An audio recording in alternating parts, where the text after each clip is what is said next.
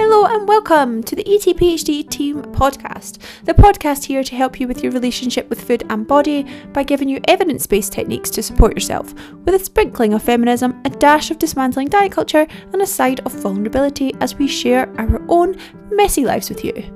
I'm Emilia, a registered nutritionist and PhD with the sole purpose of making your life happier and healthier. If you love it, please do go wild and share it, and if you're ready for support with our coaching, details are in the show notes. Hello and welcome to episode number 255 of the ETPHD Team Podcast. What the fitness industry gets wrong about periods. This is a little bit of a bonus episode for you today because I am running through the first half of the talk that myself and Emma, Emma and myself, are giving at IFS. So as I record this, this is before IFS. As I release this, you will get this after IFS because, well, that's fair. And um, we are together talking about periods and menopause, but I am giving you all of the information on my favourite topic, periods. If you were at IFS, you may want to skip this. If you think you know everything about periods and the hormone cycle, then you could skip this, but actually, maybe I will challenge your narrative. And I would also like to apologise for the slight uh, slight issue in sound. I sound a little bit echoey, but let me tell you, I have tried recording the podcast in my room, recording the podcast in my cupboard, recording the podcast in the shower, and actually none are particularly great and it's 30 degrees ish in Brighton today and I do not really want to record under the duvet um that would be a very sweaty mess and nobody needs that in their life so Hopefully, it is clear enough and you can't hear the scaffolding outside. And if you can, then I apologise. So let us begin. The average woman bleeds for 10 years of her life. 10 years. To put that into perspective, the average person sleeps for 26 years, eats for 4.5, goes on holiday for three years, and has sex for a third of a year. I feel like having sex for a third of a year um, for your entire life is relatively optimistic, to be quite frank, and I'm probably more like, you know, a tenth. Um, but if we look at it in the context of our whole life, bleeding for 10 years of our life on average, sleeping for 26, okay, it's not quite half of the time that we sleep for, but it's somewhere between a half and a third. And if I could do better maths, I would tell you what that fraction was, but alas, I cannot. We bleed for a lot of time. And so, completely ignoring this when it comes to nutrition, training, lifestyle would be pretty, pretty foolish. As a bit of a refresher, if you've listened to the nutrition for um, your menstrual cycle podcast episode, you will know this. If you've done EIQ, you will know this. If you track your cycle, you may know this everyone should know this. And it does amaze me actually. Sometimes when I ask people, my clients, you know, what is your menstrual cycle length? Often people will say, oh, it's, you know, five to seven days. Your menstrual cycle length is not the length that you bleed. Your menstrual cycle length is from the day that you first bleed up until the day before your bleed again. Average cycle length is about 28 days. And roughly halfway through this is when we experience ovulation. And before ovulation, we have the follicular phase, and that is when we are starting to see some egg maturation and development before release.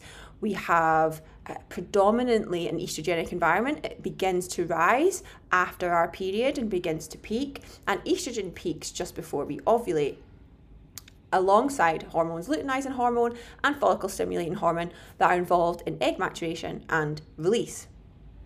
We ovulate, we want to have sex with everyone we see, and then we enter our luteal phase. And during our luteal phase, although there is a slight increase in estrogen at about day 21 on average, this is really where we are progesterone dominant and we see an increase in progesterone after we've ovulated and this peaks roughly at about 21 days and then progesterone dips alongside estrogen. So just before we menstruate, this is when our hormones are kind of dropped back to They're not plummet to below nothing, but you know, they're, they're no longer peaking, shall we say. And this happens roughly every 28 days. And so the first thing that the fitness industry tells us often is that during PMS you will be weak.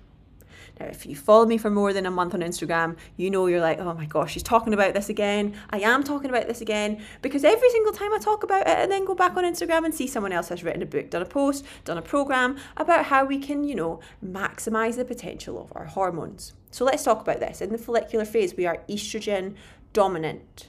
Peaks just before ovulation, remember that. Estrogen is generally thought of to aid muscle repair.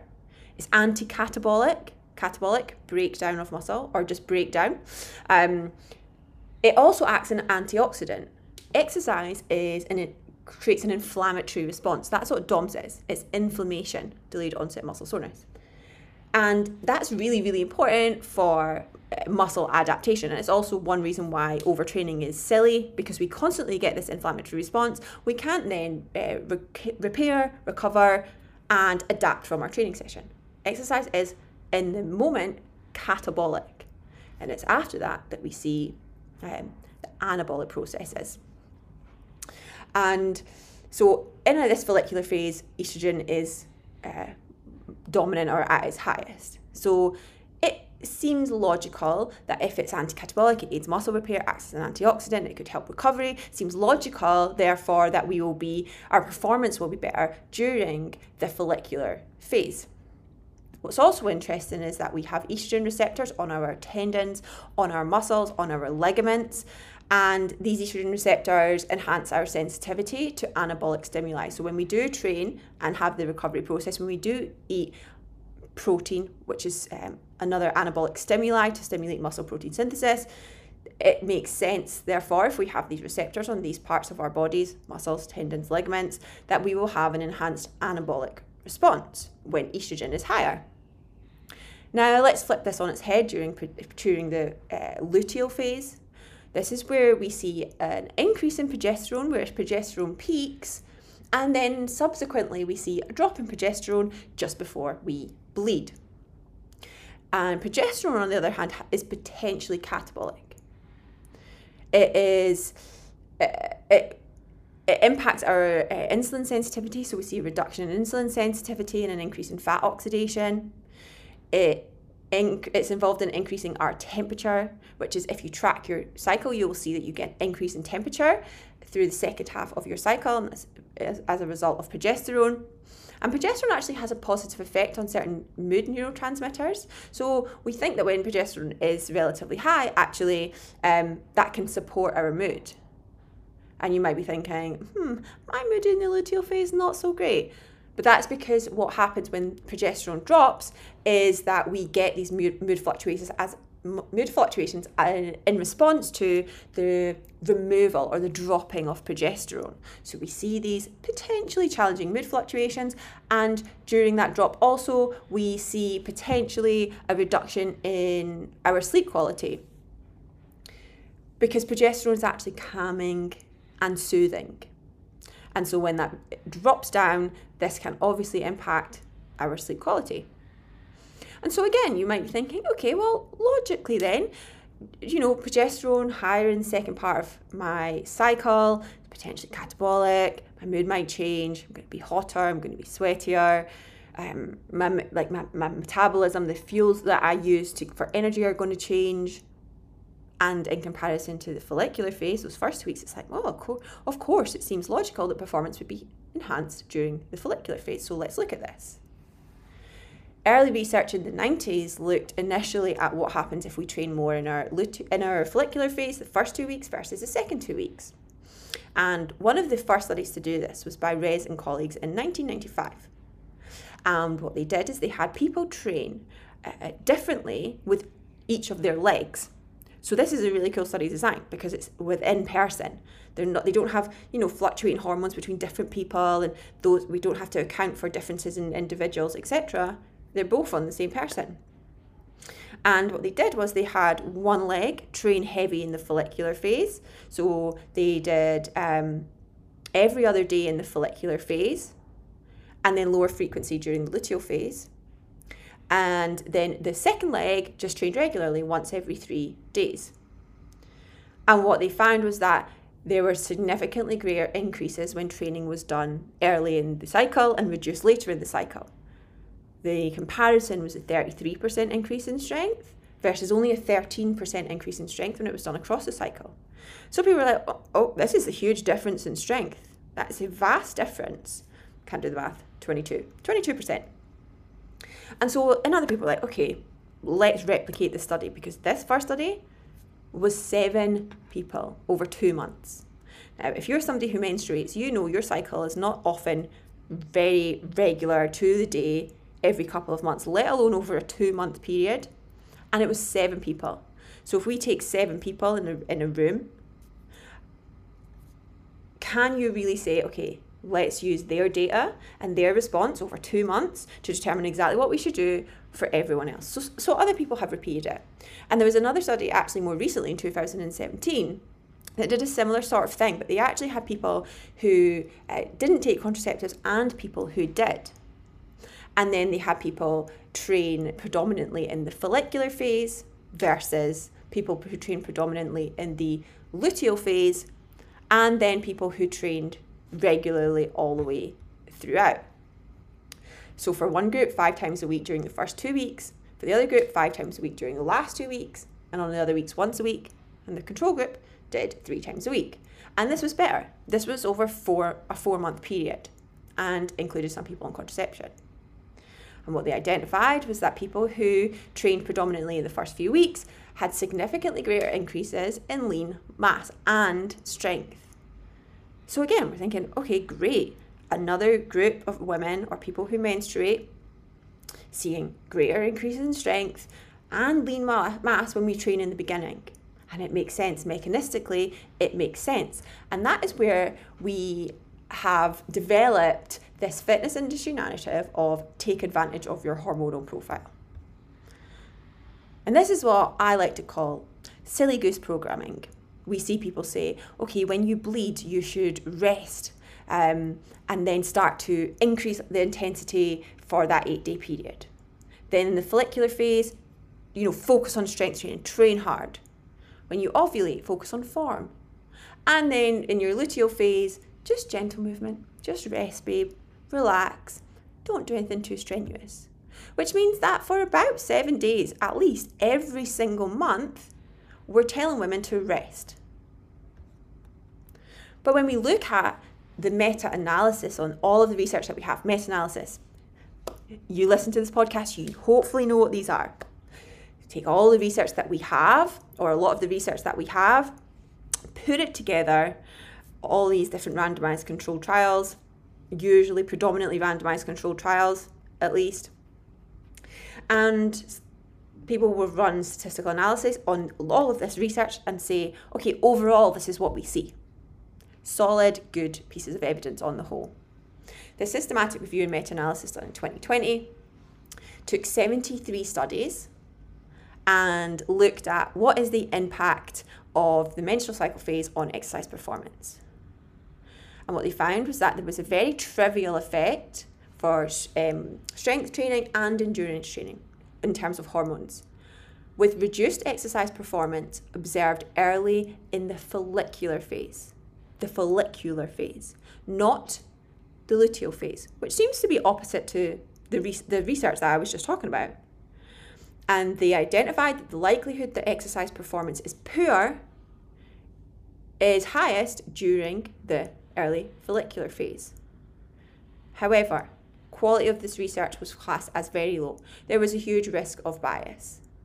And ultimately, they, they um, concluded that exercise performance might be trivial reduced during the early follicular phase, but due to the trivial effect size, the large between study variation, and the number of poor quality studies, general guidelines on exercise performance across the menstrual cycle cannot be formed. It's recommended that a personalised approach should be taken. And again, more recent research published in 2023, some research that I haven't spoken before, again looked at the evidence around um, changing training throughout the menstrual cycle to see different adaptations in performance. And it was an umbrella review that looked at meta analysis and systematic reviews. And what they identified was that it was premature to conclude that short term fluctuations in reproductive hormones appreciably influence acute exercise performance or longer term strength or hypertrophic, hypertrophic adaptations to resistance exercise. The research isn't there. What's interesting is that it could be that training feels harder during our luteal phase, but we get it done regardless because we are warriors. We have to honour our body month to month. On top of this, when we look at um, appetite and other things that happen during PMS, when progesterone is at its peak, we see increases in hunger often because progesterone may stimulate ghrelin, a hunger hormone, and it may contribute to increases in basal metabolic rate. And it also may be related to leptin. And what also happens when progesterone drops, remember, um, it has an impact on certain neurotransmitters which could influence our cravings.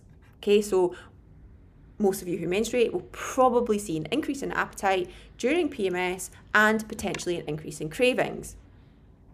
Now, let's put this into perspective that women during their fertile lifespan are exposed to elevated luteal phase progesterone about half of the time. Half of our time when we are bleeding for our, you know, our quote unquote reproductive fertile years, we're exposed to this increase in progesterone or this drop, sudden drop in progesterone. So it is actually physiologically pretty important.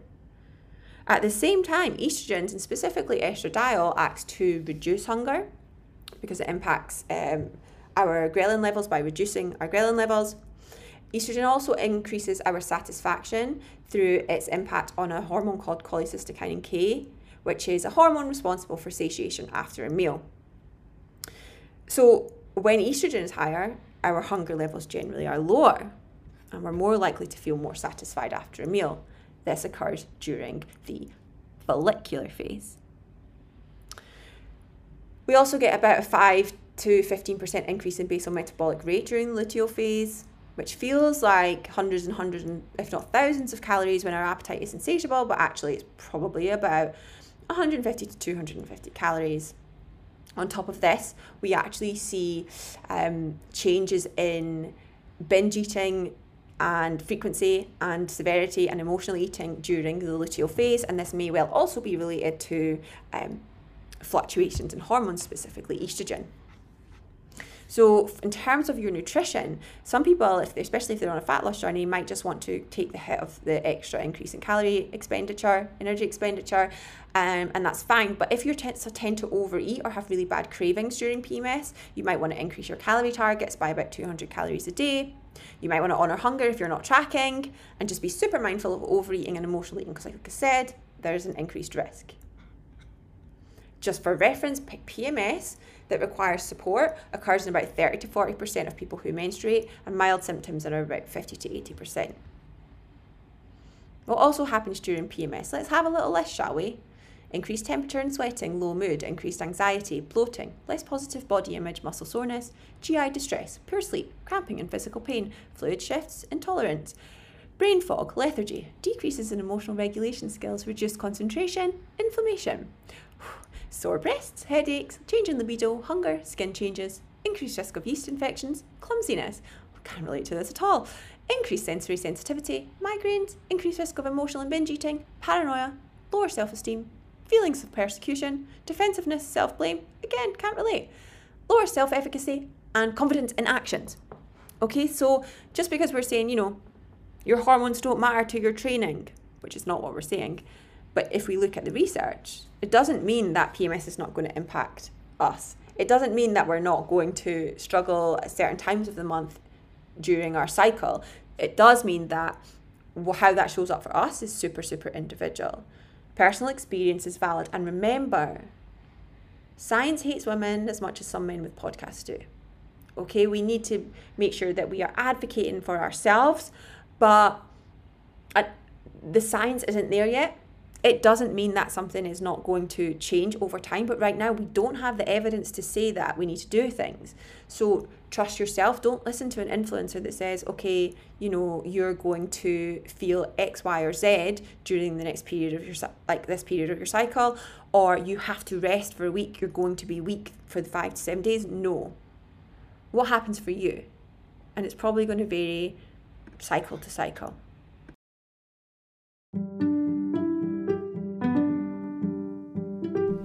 Thanks so much for listening. I hope you enjoyed it. And as always, if you did, please do feel free to like, share, subscribe, and review. And if you would like to chat to me, then you can find details of my Instagram in the show notes.